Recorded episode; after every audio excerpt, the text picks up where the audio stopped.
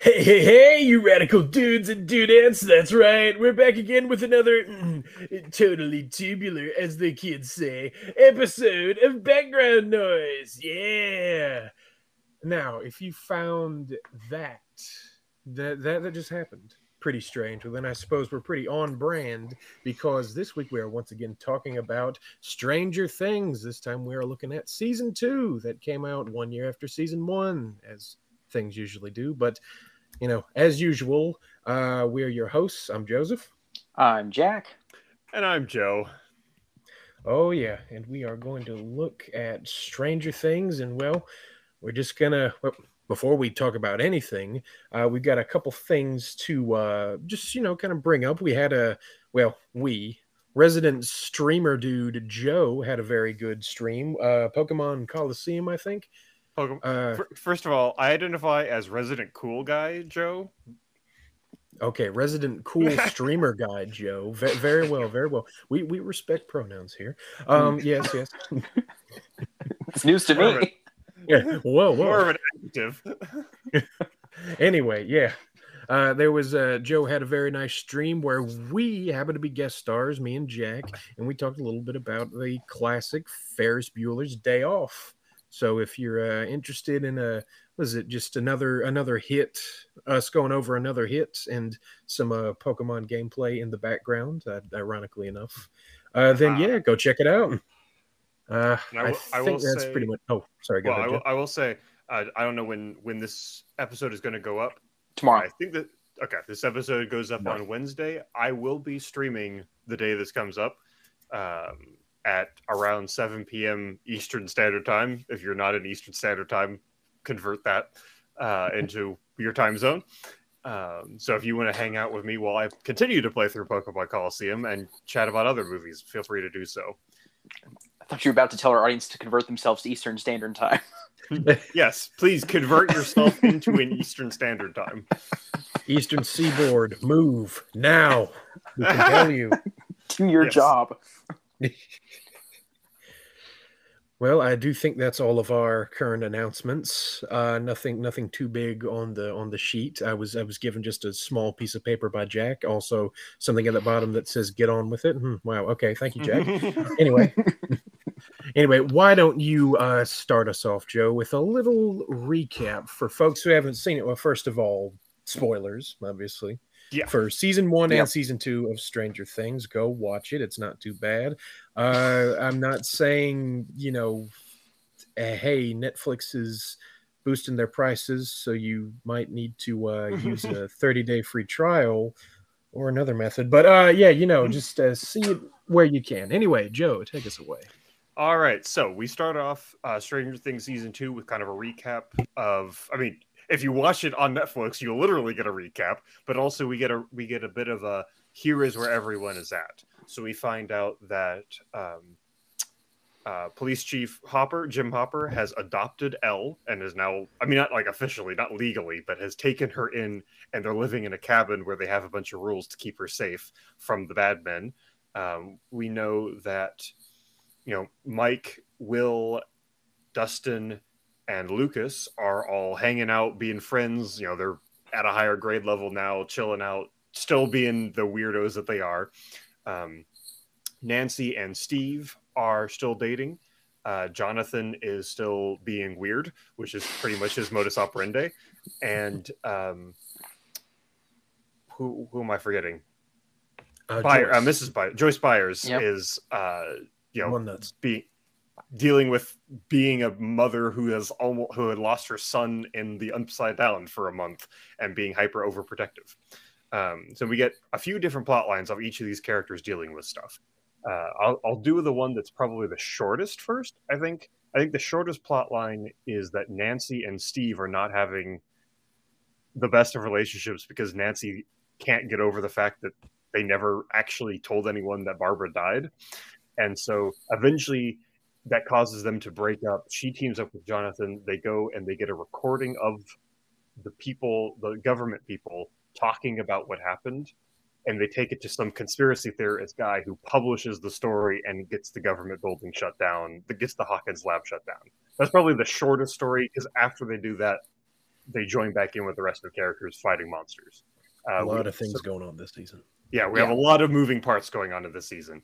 We also get, um, I think the next shortest story is probably El's story, or the at least most coherent story is El's story, which is Yeah. she's getting more and more upset with Hopper because he's dealing with his own problems. And so eventually she decides to run away and try to find her family. She finds her mom, finds that she's kind of catatonic, but also maybe able to psychically communicate with her. And her mom tells her about using this weird psychic connection tells her about another kid that she saw in the Hawkins lab facility uh, who El tracks down. They team up, they go on a vision quest together where they go and they beat up a bunch of people basically uh, to make themselves feel better. But then El realizes that it doesn't make her feel better and she needs to go help her friends instead. And she so then she returns to come save the day, basically just like she did in the first season. Like they, you throw her, she's the queen right? Like in chess, she's the queen. You throw at things and she kills them. Um, then I- think the most. Uh, we also have Hopper, who is dealing with um, a weird, mundane problem where all of the neighbor, all of the farmers' pumpkins are dying. Oh, what's going on there? Well, it turns out there there's a magical plant vine thing that's growing out from Hawkins' lab. The the the gap into the underground, the hole into the underground is still open, and stuff is spreading from out of it and growing into our world, and it's killing all the plants. And so that's the thing that he's dealing with that's keeping him from being with El, which is what makes her get obsessed when she runs away. And then I think the most like I don't know if it's the most convoluted, but the most detailed part of the plot is dealing with the four boys. Mhm. Um, And now a new girl comes in the And now- yeah, well, three new characters. yeah, we get we get the new character of Mad Max, uh, Maxine. I can't remember her last name. Does she have a last name? She does, but I don't think it gets directly mentioned, does it? Yeah, I don't, I don't. remember. Maybe. Uh, we have we have Maxine, her older stepbrother Billy. She's not she's not his sister, as he gets very upset about several times. It's true. Um, and then we get. Um, I mean, we also get their parents, but they're basically non-entities of characters. Um, so Mad Max is hanging. I'm going to call her that the entire time because that's Sure. cool Might as well. um, mostly Dustin and Lucas are interested in her as a potential love interest, but Dustin also has the thing where he found the weird slug creature that Will threw up at the end of season one. So Mhm. Dustin actually gets a lot of character growth, and he he's almost the most main character. He's Of the kids, yeah, like him and Will probably get the most focus. Yes. Well, and then yeah, so Dustin Dustin is both interested in, in Max and also dealing with uh Dart, the, which is what he names this creature, until it grows up into like a dog-sized thing that can eat your face. And uh, Lucas is mostly just as a love interest of Max, who actually ends up they end up being together. Will is dealing with the fact that he keeps seeing the upside down. He keeps having hallucinations, quote unquote, except they're not hallucinations. He's actually temporarily being pulled in there, and the one of the things in the upside down gets a hold of him and starts like semi possessing him and connects him into the giant network of stuff that's growing out of the Hawkins lab. And um, Mike is just being mopey because Ella's gone, and so he's he is almost a non-entity of a person. He's just he gets mad that Max is trying to join their group and constantly gets upset about that because he's he wants El to come back and then El comes back and he screams at Hopper for keeping her a secret and that's pretty much all the stuff that he does this season. Yeah, pretty much. But His but eventually can be defined as eventually we we get to the point where all these plot lines converge where Will is infected. He can't he they need to get the thing out of him so that they can kill the monster in the upside down or so they can shut it away. Um, so it likes the cold, so they put him like basically in a sauna in order to sweat it out of him. I'm not even kidding. That's almost exactly what they do.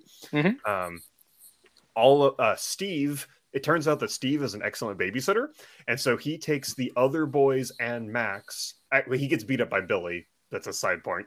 Uh, he takes the other, then he takes the other boys and Max into the tunnels to set them on fire to distract all the monsters, so that Hopper can take El to the uh, Hawkins lab, which is kind completely abandoned because everyone died in there uh, in a previous scene. And she closes the gap, R.I.P. Bob. and then obviously, yeah, don't forget about Bob. Oh, I forgot about Bob. Man, I forgot. But yeah, so through, during this, one of the points of normalcy is that there's the character of Bob, who is Joyce's bro- boyfriend, who like is kind of our POV character for people who forgot what happened, as he's having to figure stuff out along with, uh, like, he's he's trying to figure things uh, out and also keep up with the new stuff that's happening. Um, but El closes the gap, and then everything is perfectly fine, and they have a nice little happy dance with all the kids. Where, uh, let's see, Dustin dances with Nancy who is now dance uh, dating Jonathan. By the way, that's not important until next season. Uh, Mike finally gets to dance with El, so it's great. Will gets a dance with a random other girl that just happens to be there because neither of them have personalities. And Paramoff. Luke, Lucas and Max are now dating, so that's that's it. That's how we end season two, and there's definitely nothing suspect going on except for the fact that we get a cutaway scene where we see that the monster is still in the upside down trying to get back in. Ooh. And Joyce and Hopper share a cigarette. Oh yes, so jo- yes, Joyce Just and like in the seventh grade. yes, because everyone is pairing off. Yeah, we have all, all of our couples pairing off according to fandom expectations. Yes. as the kids say. All right, yeah, I yeah, you you did you did pretty good for all those threads. You you put it into an acceptable sweater. Uh, smells a little bit like uh, extra dimensional fungus. However, we can look past that. I, that wasn't my fault. That was just the stuff I had to work with. Alrighty, and uh, well, honestly, I'm not quite sure exactly where to start because there is there is so There's much going lot. on. I mean, mm, I suppose a good place to start is since all of this is once again like the first season, very much character driven. You know, was Mhm. We we talked a lot about in the first episode. Go watch it if you haven't. Uh, was it about how a lot of the a lot of the characters seem to be these stock characters that are very easily and very well like just elevated to another level by uh the Duffer brothers. So Mhm. why don't we start there? Uh, I don't know. There's some new characters. There's old characters, new characters, red characters, blue characters. Um, and then all all the arcs to go with them, or non arcs, or whatever. I, why, why, why don't we start there? What are some standouts for you guys? With the new characters or just the characters in general? Hey, dealer's choice. All right.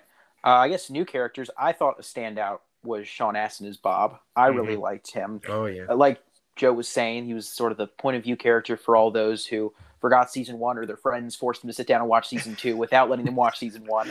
So Bob was helpful for them, and he also reminded us how cool Radio Shack was when that was a thing. So gotta res- gotta right. respect him for that. R.I.P. Radio Shack. R.I.P. Radio Shack and R.I.P. Bob. Wait, is Radio Shack dead? Oh yeah, it's Yeah, been dead for like a decade. I was about to say it went out of business so long ago. Joe, did you not know?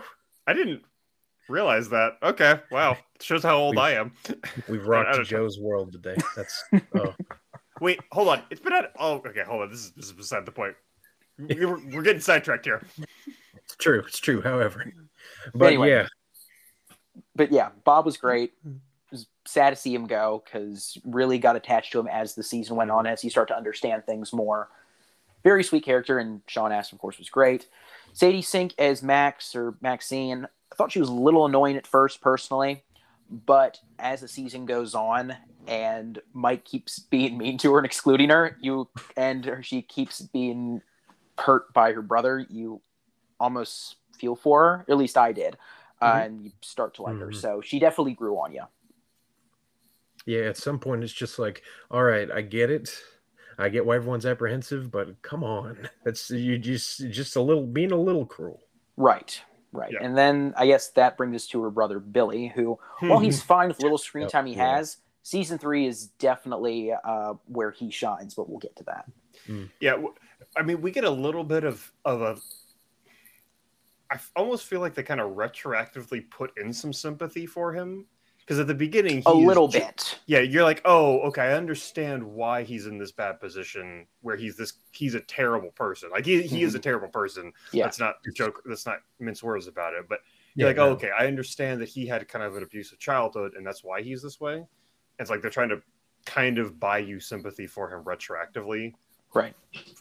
which from I don't know. For me, it fell flat, but that it could be dealer's choice or it could be uh, viewers' discretion on that point. Um, season three maybe is we'll talk about that later. Yeah. Um, I definitely I definitely agree with you that well we kind of have we have now that I'm thinking about it, Max and Bob are our two PO are both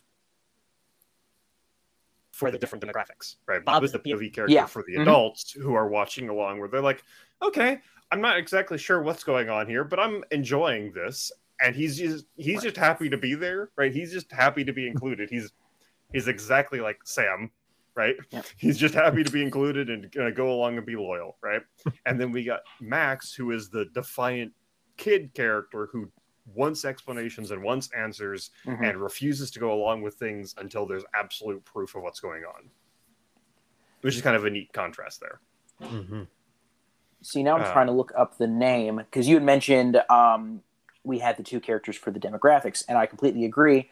And we actually even have a character who relates to us with when it comes to the teen demographic, which is the uh, theory guy who Jonathan Yes. and Nancy Oh, go to see, and I cannot remember his name for the life of me. So I'm trying. Murray. I think, Murray. I think it is Murray.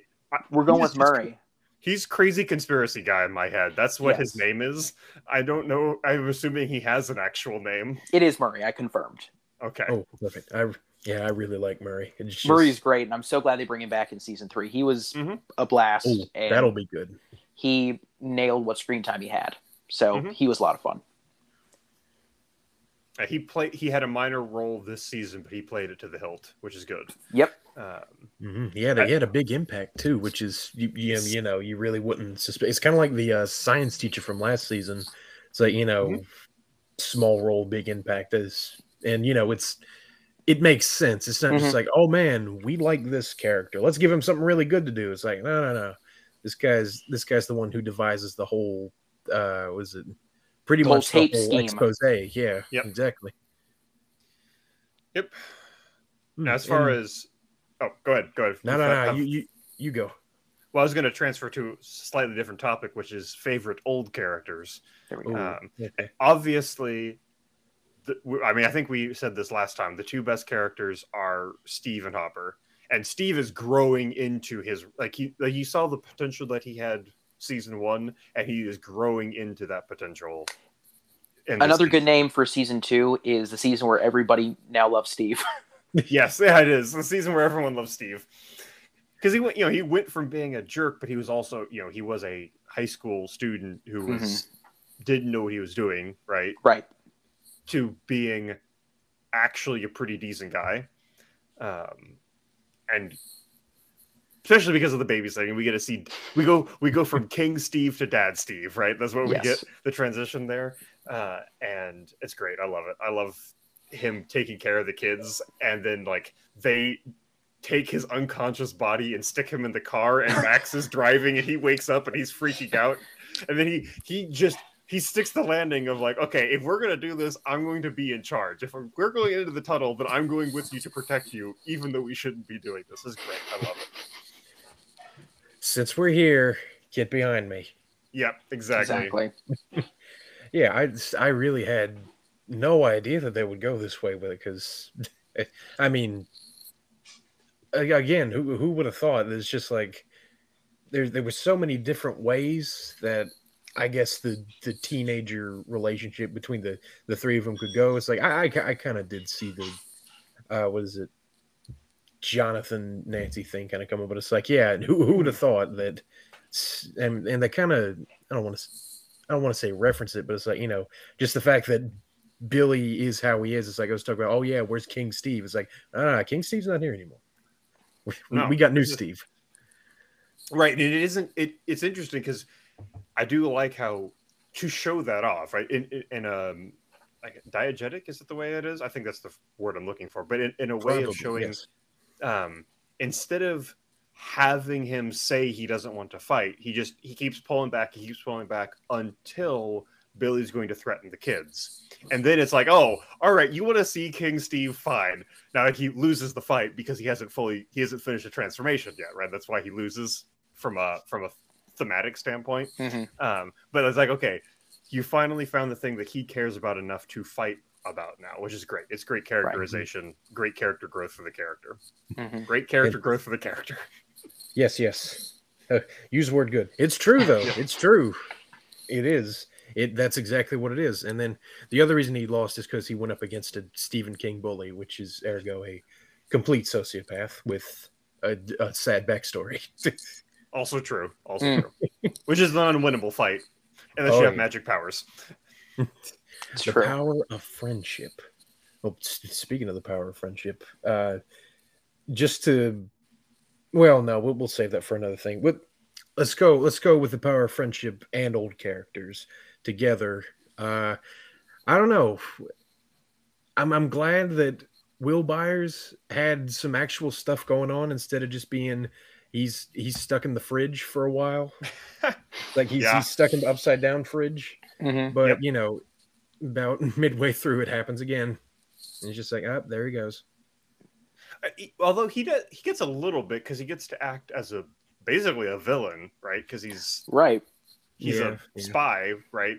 That's there's the episode called "The Spy" hmm because of that. Mhm. Uh, so he gets a little bit, but still, yeah, it's he's because of that he is my least favorite character of the four boys because it's like okay, we he's the one who's talked about the talked about the most but talks the Right. least. Yes, I agree. I feel like the real Will we know we do not know very well, except that Mhm. he's pretty shy and introverted and all that. And being known as Zombie Boy hasn't helped his charisma at all. No, It, well, at Yeah. at least somehow it helped him more than it did Dustin when it comes to getting a dance. So hey, if it works, it works. Poor Dustin. I know it's so sad. He, with the hair and everything, he tried so hard. But uh, we definitely, like you were saying, we definitely do get more of Will this season, and Noah Schnapp, I think, as well, does a very good job with what he's given because he, like you were saying, for the second half of the show, he really is playing a villain for most of it, which I'm sure was fun. Um, oh yeah. but yeah, he wasn't really well. He was half the season. He was being controlled by that mind flayer shadow monster. But uh, speaking of the shadow monster, as far as an upgrade to the villain of the Demogorgon, I thought that worked very well. As far as Mhm. raising the stakes uh, with our antagonists, doing that on top of the uh, Demodog army and all of that, I thought that worked very well.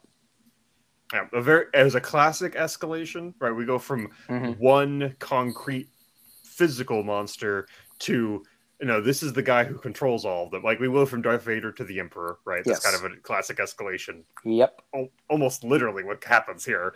Um, but it, yeah, I thought, yeah, I agree. That it works very well. As although I do have questions about. Do we want to do we want to get into questions about what the upside down is and everything, or do we want to wait until later? Um, I feel like maybe there was more we want to say on characters. I had a couple more things I want to point out with Sure, yeah, characters, but Yeah. we definitely want to get to that. Um, I was trying to see what I had with characters here. I already mentioned Will. Eleven, well, not really given a ton to do. She was, I mean, we almost see her as much as Will this season. Um, it's like Mhm. we see her, but she's sort of off on her own doing her own thing. But she's still very good. Well, with what she's Mhm. given, uh, just like in last season, she's very good. Uh, we already mentioned Hopper and Steve. Really, Hopper and Steve are the the best dads. They are peak dadness in this show Mhm. because Hopper becomes Papa Hopper, and which, in my opinion, is peak Hopper. Yeah. It doesn't get better than that. I mean, you have share, you have uh, Chief Hopper, which is great, but you can't. I mean, once once Papa Hopper enters the picture, you can't even compare. Come on. No, And so uh, his relationship with Eleven was it might be tied for my favorite relationship with um, the only I think the one that ties it would be for me Dustin and Steve. I think that was a very sweet Mhm. friendship that I'm so glad they introduced, and I think they just knocked that out of the park. Yeah. Also, I mean, Dustin and Steve is not one that you're expecting. right? No. it's not a relationship that you're like, oh yeah, these are the two characters that need to pair up. Like Hopper and Eleven makes sense Right. because Hopper, his daughter has died, and it's kind of like in his mind, it's a replacement, Eh, or maybe not a replacement, but a chance to try again. Um, whereas, like Steve and Dustin, you aren't expecting it, and yet once you get it, you're like, yes, give me all of this, give Exactly. me more, more of this, Yeah, more it, of it literally just comes out of left field because Yep. that's that's the, the funny part. It's just like, oh, these guys just happen to be here at the same time, and it's just like, oh, well, it's Yeah. it's hilarious how well they're able to work off of each other. Yeah, it's great. Right. Speaking of Hopper and Eleven, I gotta say it's like a, as good as the uh what is it as the I don't know what it is. It's like not mentor mentee thing with Stephen Dustin, but it's like yeah, I've I gotta say the stuff between Hopper and Eleven this season was kind of my favorite thing, just because of it's a character with a very very deep history, I suppose. Mhm. A very very deep history is like you know he wears it on his face. You can tell that from the first time you meet him to someone who has to claw and to find anything about about their history when you know spending a lot of the season figuring that out that was some good reveals too it was Mhm. Mm. and of course we'll talk about it later but it's like you know the the pacing of a lot of 11 stuff with some minor exceptions that we'll get into was Mhm. done very good like those reveals Mhm. were spaced out pretty good I, I would say one of my one of my favorite things is her interaction in the I I guess we're calling it the mindscape. I don't know, just with with Oh, her yeah. mother and whatnot. Yeah, that was that was a highlight for sure when Mm-hmm. she finally gets to see her mom and gets to connect with her and see the flashbacks and all of that. That very well done. I agree. Mhm. I also like how they handled something very well that is often handled very poorly. Because like you you usually if a lot of times writers will say, okay, we have these two characters who are together and we need to drive them apart. And so they'll have a stupid misunderstanding that no sensible humans would actually have that kind of understanding because they would talk and ask people questions and and it would solve the problem. But they actually have a very believable wedge drawn, which is Hopper has things that he's dealing with, and he is clearly has anxiety and clearly has like frustration with himself that he can't be there for 11 and then 11 is frustrated because he she's can't leave right like this is the only person that she ever gets to talk to and he's not there and she can't leave and so it's very grounded in their characters of the reason why she runs away as opposed to just being some stupid thing that they need to do to have the plot happen it makes Right. sense from a character perspective that this is happening Yeah. and we get the, we get the Mhm. scene where Hopper is talking on the um, the speaker or whatever and apologizing and trying to explain himself and and he can't exactly figure out how to do it but you understand the emotion behind what he's trying to say and it's great i love Mhm. i love that i love the way i love the fact that they handled that very Yeah. well. The Mhm. only thing that is hard to believe is that Hopper would leave the stuff about her mother in the same house that she lives in when he is very clearly said she is, you know, he's very heavily implied that she's dead or gone, whatever you want to say. fair Yeah, yeah, where, where else would he put well, it though I know, no, it's a super minor thing. I'm just like, I mean, either tell her the truth or make sure you've hid that really well. yeah Yeah. well Yeah, I was, I was about to say it's it's the was it it's it's the dirt file. You you, can't exactly hide it at the regular house because they got that they still got that bugged. And speaking of speaking of them, it's well that's that's another thing. The the the Hawkins government conspiracy is you know that's that's an interesting point to gets an interesting point of development too, but that's not character related. So you know we'll just throw that down the line. I feel like we've probably, unless you guys had other things to mention, I feel like we've pretty much covered characters pretty well at this point. Well, the, the only thing I can think of is the thing about episode 11 or uh, 11 up episode 7 um which Oh, do we Might just as- want to talk might about as- episode Might as well be episode eleven. yeah well it says it's episode about 11 and it's episode which is episode 7 'Cause then Hey, Par- partially character problems partially char- partially uh pacing problems which is we you know Jack you mentioned before that um we don't get a lot of 11 through most of the season and instead they just give us an entire episode that is a dump of everything related to 11 all at once right Yeah, yeah. It's it's interesting with. uh Sorry, what were you gonna say, Joseph? Uh, oh, I, I wasn't really gonna, I wasn't really gonna say anything other than it's like for for folks who have not seen episode seven is just the eleven episode where she finds the other psychic child. Yeah, exactly. It does extremely little to add on to the overall season. Most of the growth that Eleven had done, uh, she could have either found at her mom's house or somewhere else in between, leaving and coming back. It was I feel like she had very little character growth in that episode personally. And the episode itself, uh, it gets a lot of hate. I feel like it would get a lot less hate if it was somehow released separately or Mhm. just it was just personally I think the worst thing it could have done was be put where it was because Yep. it it came right after what is possibly to my knowledge the best cliffhanger we've gotten from any episode uh, which is Mhm. episode 7 uh, we've realized will has been a spy for the uh, Mhm. shadow monsters entire time the entire army that went down to take out a lot of the demodogs have been massacred and now the demodogs are coming up to the lab and you're like oh my gosh so- what's going to there's just happen So many of them. right Oh, it's there's too terrifying many. and then you're thinking okay what's going to happen we get an entire episode about 11 which is not what anybody wants when you are that in like that high strung Yep. Yep. and you're like okay what the heck is going to happen this is not what i wanted so i feel like a lot of people were irritated mainly because of that um, which is understandable but Hmm. i feel like you take that like me going back and watch it now i feel like i liked it more now than i did before because i know what happens. I have that resolution. It's not like i'm freaking out like what the heck's going to happen? I do not care what's going on with 11 right now.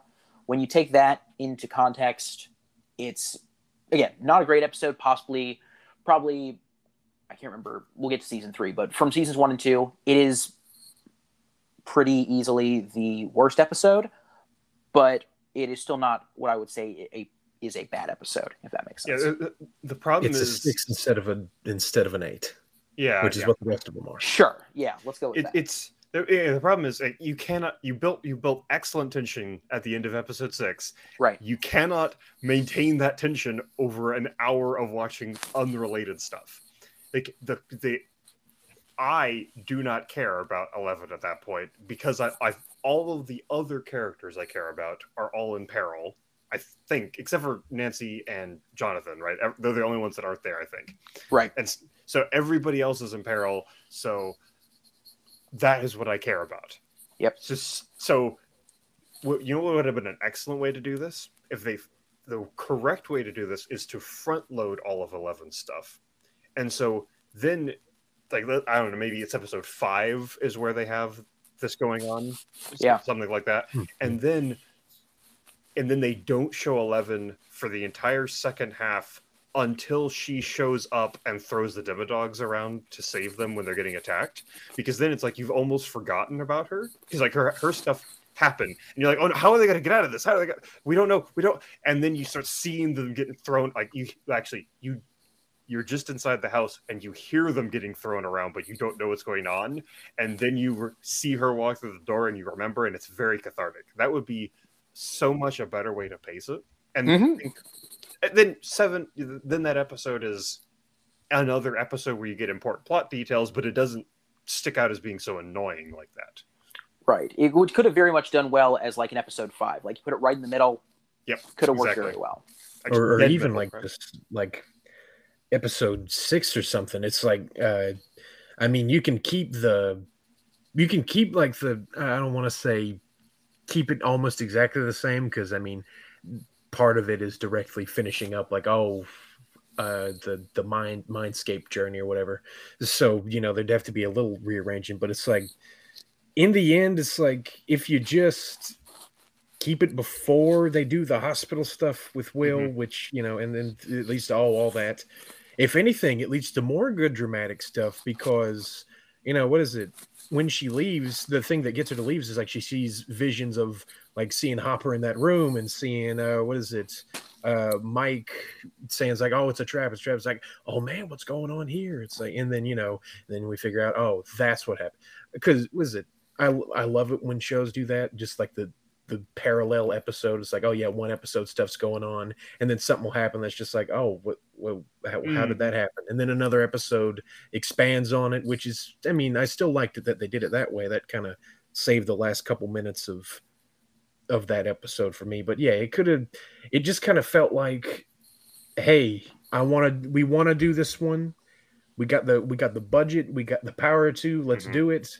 Where should we put it? Uh, I mean, it's not like it's not like it was just thrown in there willy nilly, like I mean- some other things. But you know, it was almost like they were trying to do a pilot for another show in a lot See, of ways. Exactly. Yeah. It felt like it felt like uh, Book of Boba Fett syndrome, where we got where we got Mandalorian 2.5.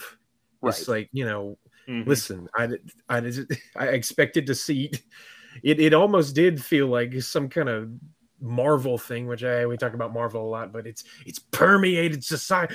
It's Yeah. part of society that we, we live in this society. But it's like I expected to see. well, the Outcasts will sh- will will return in Stranger Things. Outcasts coming ah. 2021. it's like no, I don't care about these dweebs.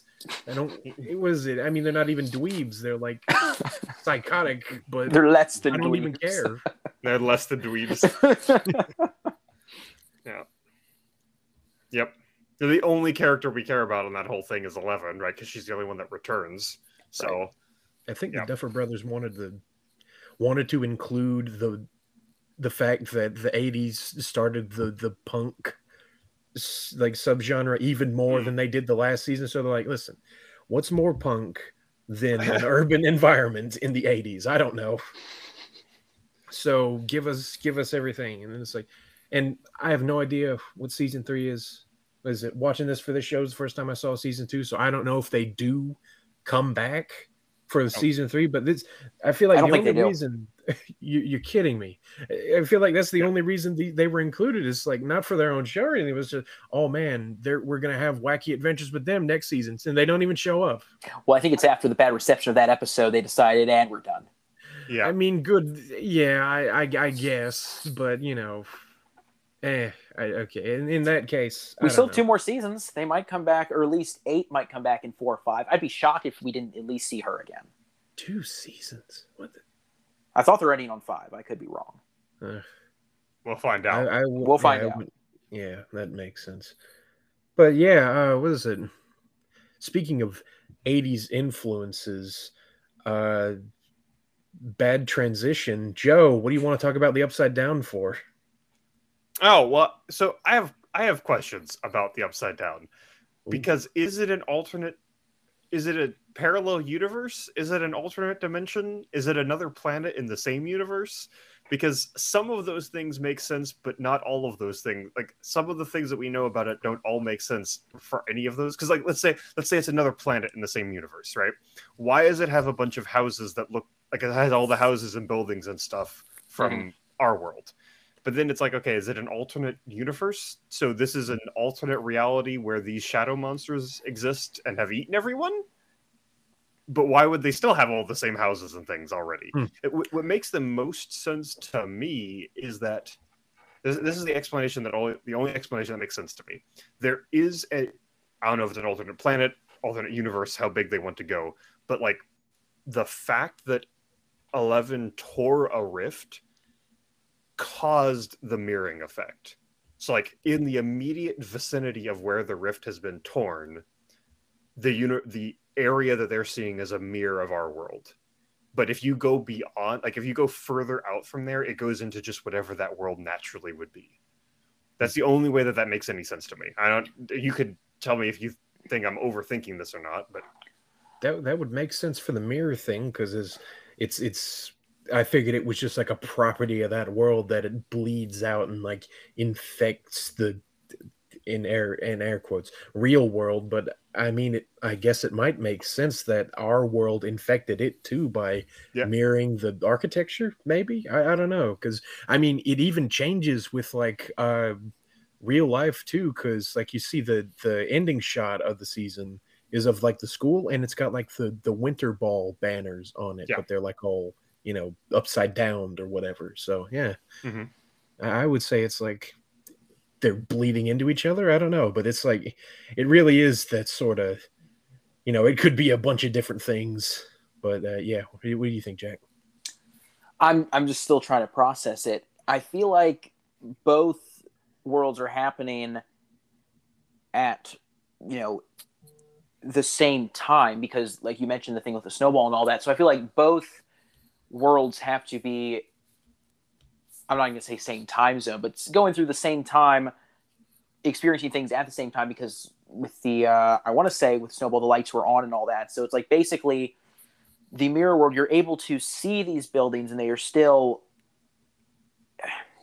the creatures in the upside down are able to touch and interact with the environment only to a certain point. Like But the they can- season one, right? Yeah, like the lights and stuff like that. And they Mhm. even reference that a little bit in season two. But as far as the extent, it's like they can't touch like living, breathing things in that world. They can affect the environment only so much. They can see the environment. The environment reflects what we're seeing in the real world to a certain extent, but it's definitely not the exact same world. And Yeah. it's yeah, it's it's not super clear, but it's it is interesting to think about. Yeah, but also the question is, I, I, I have a feeling you can, and my evidence for this. uh, So my, my feeling is that the the Demodogs, the Demogorgon creatures, are the native inhabitants of that world. Mhm. But the Mind Flayer, I guess is what we call him, right? The Mind Flayer is not a native inhabitant of that world. I'm my thought, and the reason for this is I because he controls the Demodogs Mhm. and he also can control will. So my assumption is that that is a creature that goes from world to world, like ca- consuming things and integrating them into itself, and it has completely overtaken the world that we call the Upside Down. It has completely consumed that, and then when El tears the hole between them, it's like, oh, new food. Now I can spread to a new world, and that's why it starts growing out with it. Like it is willing the tendrils to grow out. Like that's not a mm-hmm. thing that just happens because the worlds are touching. It's a because the world is here. I'm going to grow out into it and try to eat things, and I'm going to send Yeah. some of my pets over there to do my bidding. But I'm also going to start taking hostages, basically, to Yeah. to push my agenda forward. So I, I think I think that the mind flayer is, and we actually, well, we can talk about this in season three, but we see even more evidence of that because it like grows itself in our world. I, I'm spoiling it for Joseph. Sorry, I shouldn't say that. Yeah. Um, Oh no. We were Ah! kidding, just kidding. yeah, never, nothing, nothing happens. Nothing happens. We I mean, more- I knew he was coming back. I, he, it, whatever it is, is, is I- coming yeah, I don't know what the- You know, Uh, I think we Again, prefers they them. respect, respect. the. I think actually, I'm pretty sure it prefers. That's fair. That's how That's you fair. should refer to it. yes, yes, indeed. And uh, was it? I I'm willing to believe that one a lot because I mean, you know, we went with the uh, we've we've gotten the whole D and D definitions from last season and this season have been fairly accurate despite the Hopper not seeing the relevance. It's like you know, Yeah, oh yeah, sees us as inferior. Uh, was it is it's a it's a foreigner in this Yeah. world Yeah. and It's- you know it, it doesn't even know where it's from sort of thing it's like eh, that makes sense Yeah. That's where we get just it's just What a say, world carnivore. It's it's not just a carnivore on like individual animals. It's a carnivore on worlds. carnivore carnivore mind flayer the latest hit band to come out of the 90s um Good grief! yeah, that was definitely a punk band or a ska band, one of the two. Ah, good grief! i can see ska actually yeah. all right guys new background noise project start the ska band No, the carnivore mind flayers. no, I, I reject. I new reject- patreon goal 100 This is our subscribers we goal. start the, the, the carnivore mind flayers. If we reach our stretch goal, that's um, that could oh happen. no That's a But- Kickstarter thing, not a Patreon thing. Exactly. Oh, that is a that is a live slug reaction right there. Oh god, Ah. horrifying. But it's funny you mentioned the Dungeons and Dragons because that's where we actually get one of my favorite Dustin lines, where he's trying to explain the Mind Flayer to Hopper, and he's like, and he starts making all these exceptions. He's like, uh, you know what? It, it's just a game. It's not perfect. Not a great analogy, but you know, just I'm trying here. Yeah, I do like how he goes on an the explanation explanation of how you have to summon a zombie army, and then he realizes, wait, we can't do that. Never mind. Back up. Back it up.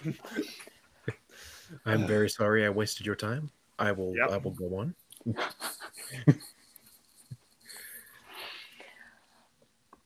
But uh, I feel like we you know, pretty much covered a decent chunk of it. Uh, I feel like we already Mhm. mentioned, you know, uh, it's got a lot of great really tense moments where tension's really high, and you know got different chase Mm. scenes and stuff like that. I got, I Especially get uh, episodes eight and nine, but Mhm. some scenes we have that are just as good are some of the one-on-one scenes where you just get people talking. Like possibly my favorite scene is the one between Dustin and Steve, them just talking uh, on the train tracks. Just something sweet Oh, like that, and the snowball, them finally putting that in, that was very sweet. It's the little things like that which just show that the best shows normally are the ones that focus primarily on character above everything else. and and giving you a chance to actually care about those characters and Yep. letting the characters you care about care about characters you care about it's all take notes not- take, Don't say character, Ken. However, you're right. Characterly you have- you have- speaking. you have to characterize Mm-hmm. the characters in a characteristic manner so they can go through character growth characteristically speaking. characteristic yes characteristically Yes. speaking Good grief. I'm about to turn you all into characters who have a who have an end date on the Wikipedia. no Anyway, oh my He went there. wow well, a little, little, little violent, and little, little scary there. Speaking of scary, oh yeah, yeah, I, I did it. I used proper transitions. Uh, was it? You're talking about uh, tension, Jack. I would, I would say that. Uh, what is it?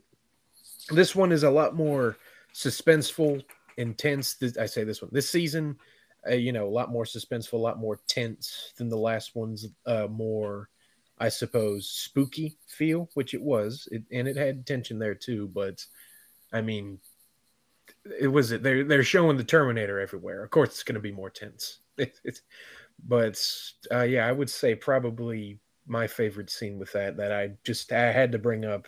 It was it's an early one actually. It's in the third episode when uh, was it Joyce is like looking over the the camera footage. Also, Hmm. another good way to set up like Mm, yeah.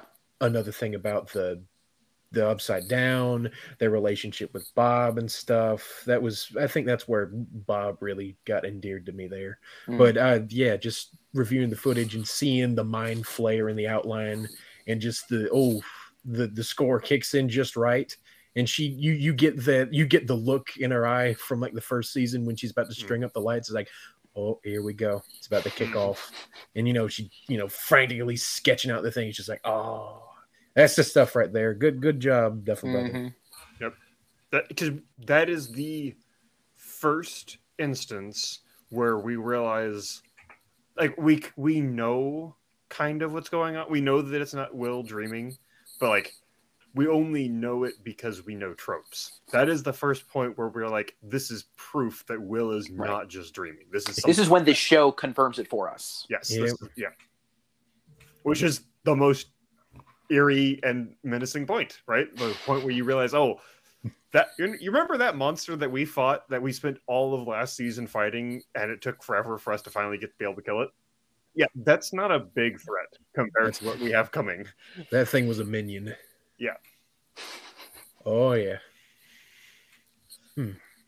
all right how are we looking on time oh man we we actually were able to squeeze a lot out of this one Yeah. i would say Yeah. just because it's such a good show but i mean i wanted to bring this up just to see if you guys had anything uh, written down about it but just like the fact that this is branded like a like an 80s movie stranger things 2 in like the thing like the the title screen itself it's like the big oh the big 2 comes in. It's again a very very good intro. It's like you know just there's a lot of sequel elements that are sort of present kind of like the just there's the callback either in in theme or or prop or anything and it's just there, there was there was a lot of those without it being to me without seeming too hey guys remember this so i think they kind of executed the concept of this second season acting like a sequel uh, a movie sequel pretty well but I, I was wondering if you guys had anything just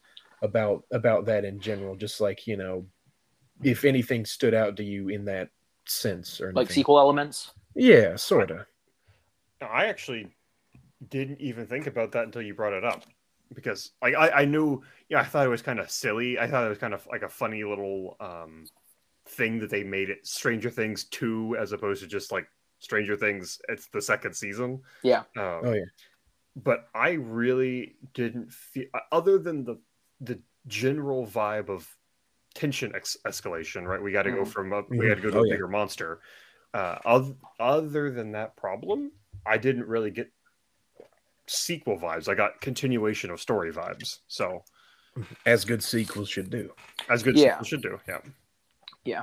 Um, the only way I really thought about these sequel elements was just the characters definitely reflect something uh, what has happened in season one. They aren't these same characters. They've definitely grown from what has happened in season one. Some of them, you know, have grown to be better, like Steve. Others um, are mopey and sad from what happened, like Mike.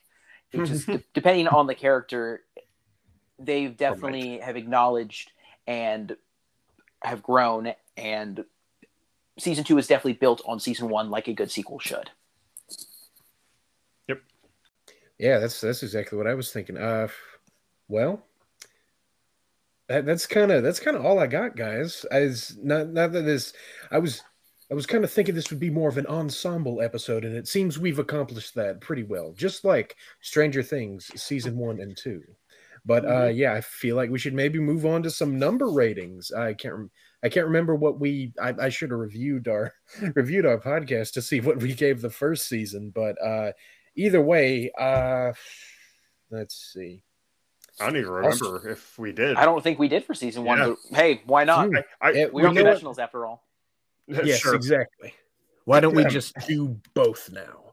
And that way people will have to watch this episode if they want to know what we thought of the first one. I like right. it. I, I like these I like these ideas here. All right, uh what is it? I'll start us off. I gotta say, Stranger Things season one, nine out of ten. I really liked it. Really cool, pretty cool. But Mhm. anyway, season two, just it didn't lose itself. It didn't do anything too crazy while also doing things that were very crazy and good, you know, building upon that already good foundation without uh I suppose caving to the to the whims of a bigger budget, which I mean, you can automatically tell. The first scene we get, of course, is okay, they got a budget now. And yeah, that didn't that on, only positive things came from that, aside from episode seven. And Mhm. as such, I will give season two also a nine out of ten. Fair. I I'm also uh season one nine out of ten. With if they didn't have season seven messing things up, messing up the flow, I would episode seven season- Yeah, sorry, did I say season seven? yeah you're If good they didn't have episode seven messing up the flow. I- really hope we don't get a season seven. yeah, I well, hope we don't get a season five. I would say the same for season two, but that does take it down a point for me. So season two is at as a solid eight, but still pretty good, still excellent.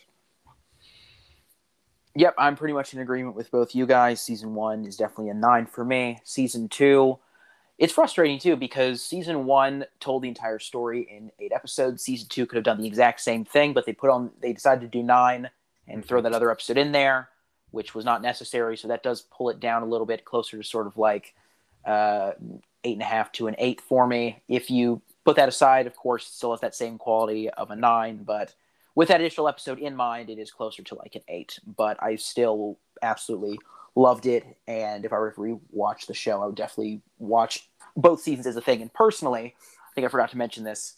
I would have been totally happy they just ended at season two because I thought it brought back a lot of the things, and we saw a lot of growth. Pretty much every character had a decent ending. I wish Steve had ended up with somebody nice because I feel like he deserved better than Nancy. But aside from that, everyone else pretty much had nice endings and was, were mostly happy. So I loved how season two ended. And um, one and two, I think, make for a very good story. So I, I love them both, but that's probably my ratings there. Oh yeah. I agree. And I would say the, I mean, I said the same thing about season one. It's like, oh, it doesn't need a season two. Where, what, what can they do? And it's like, oh, they can do a lot.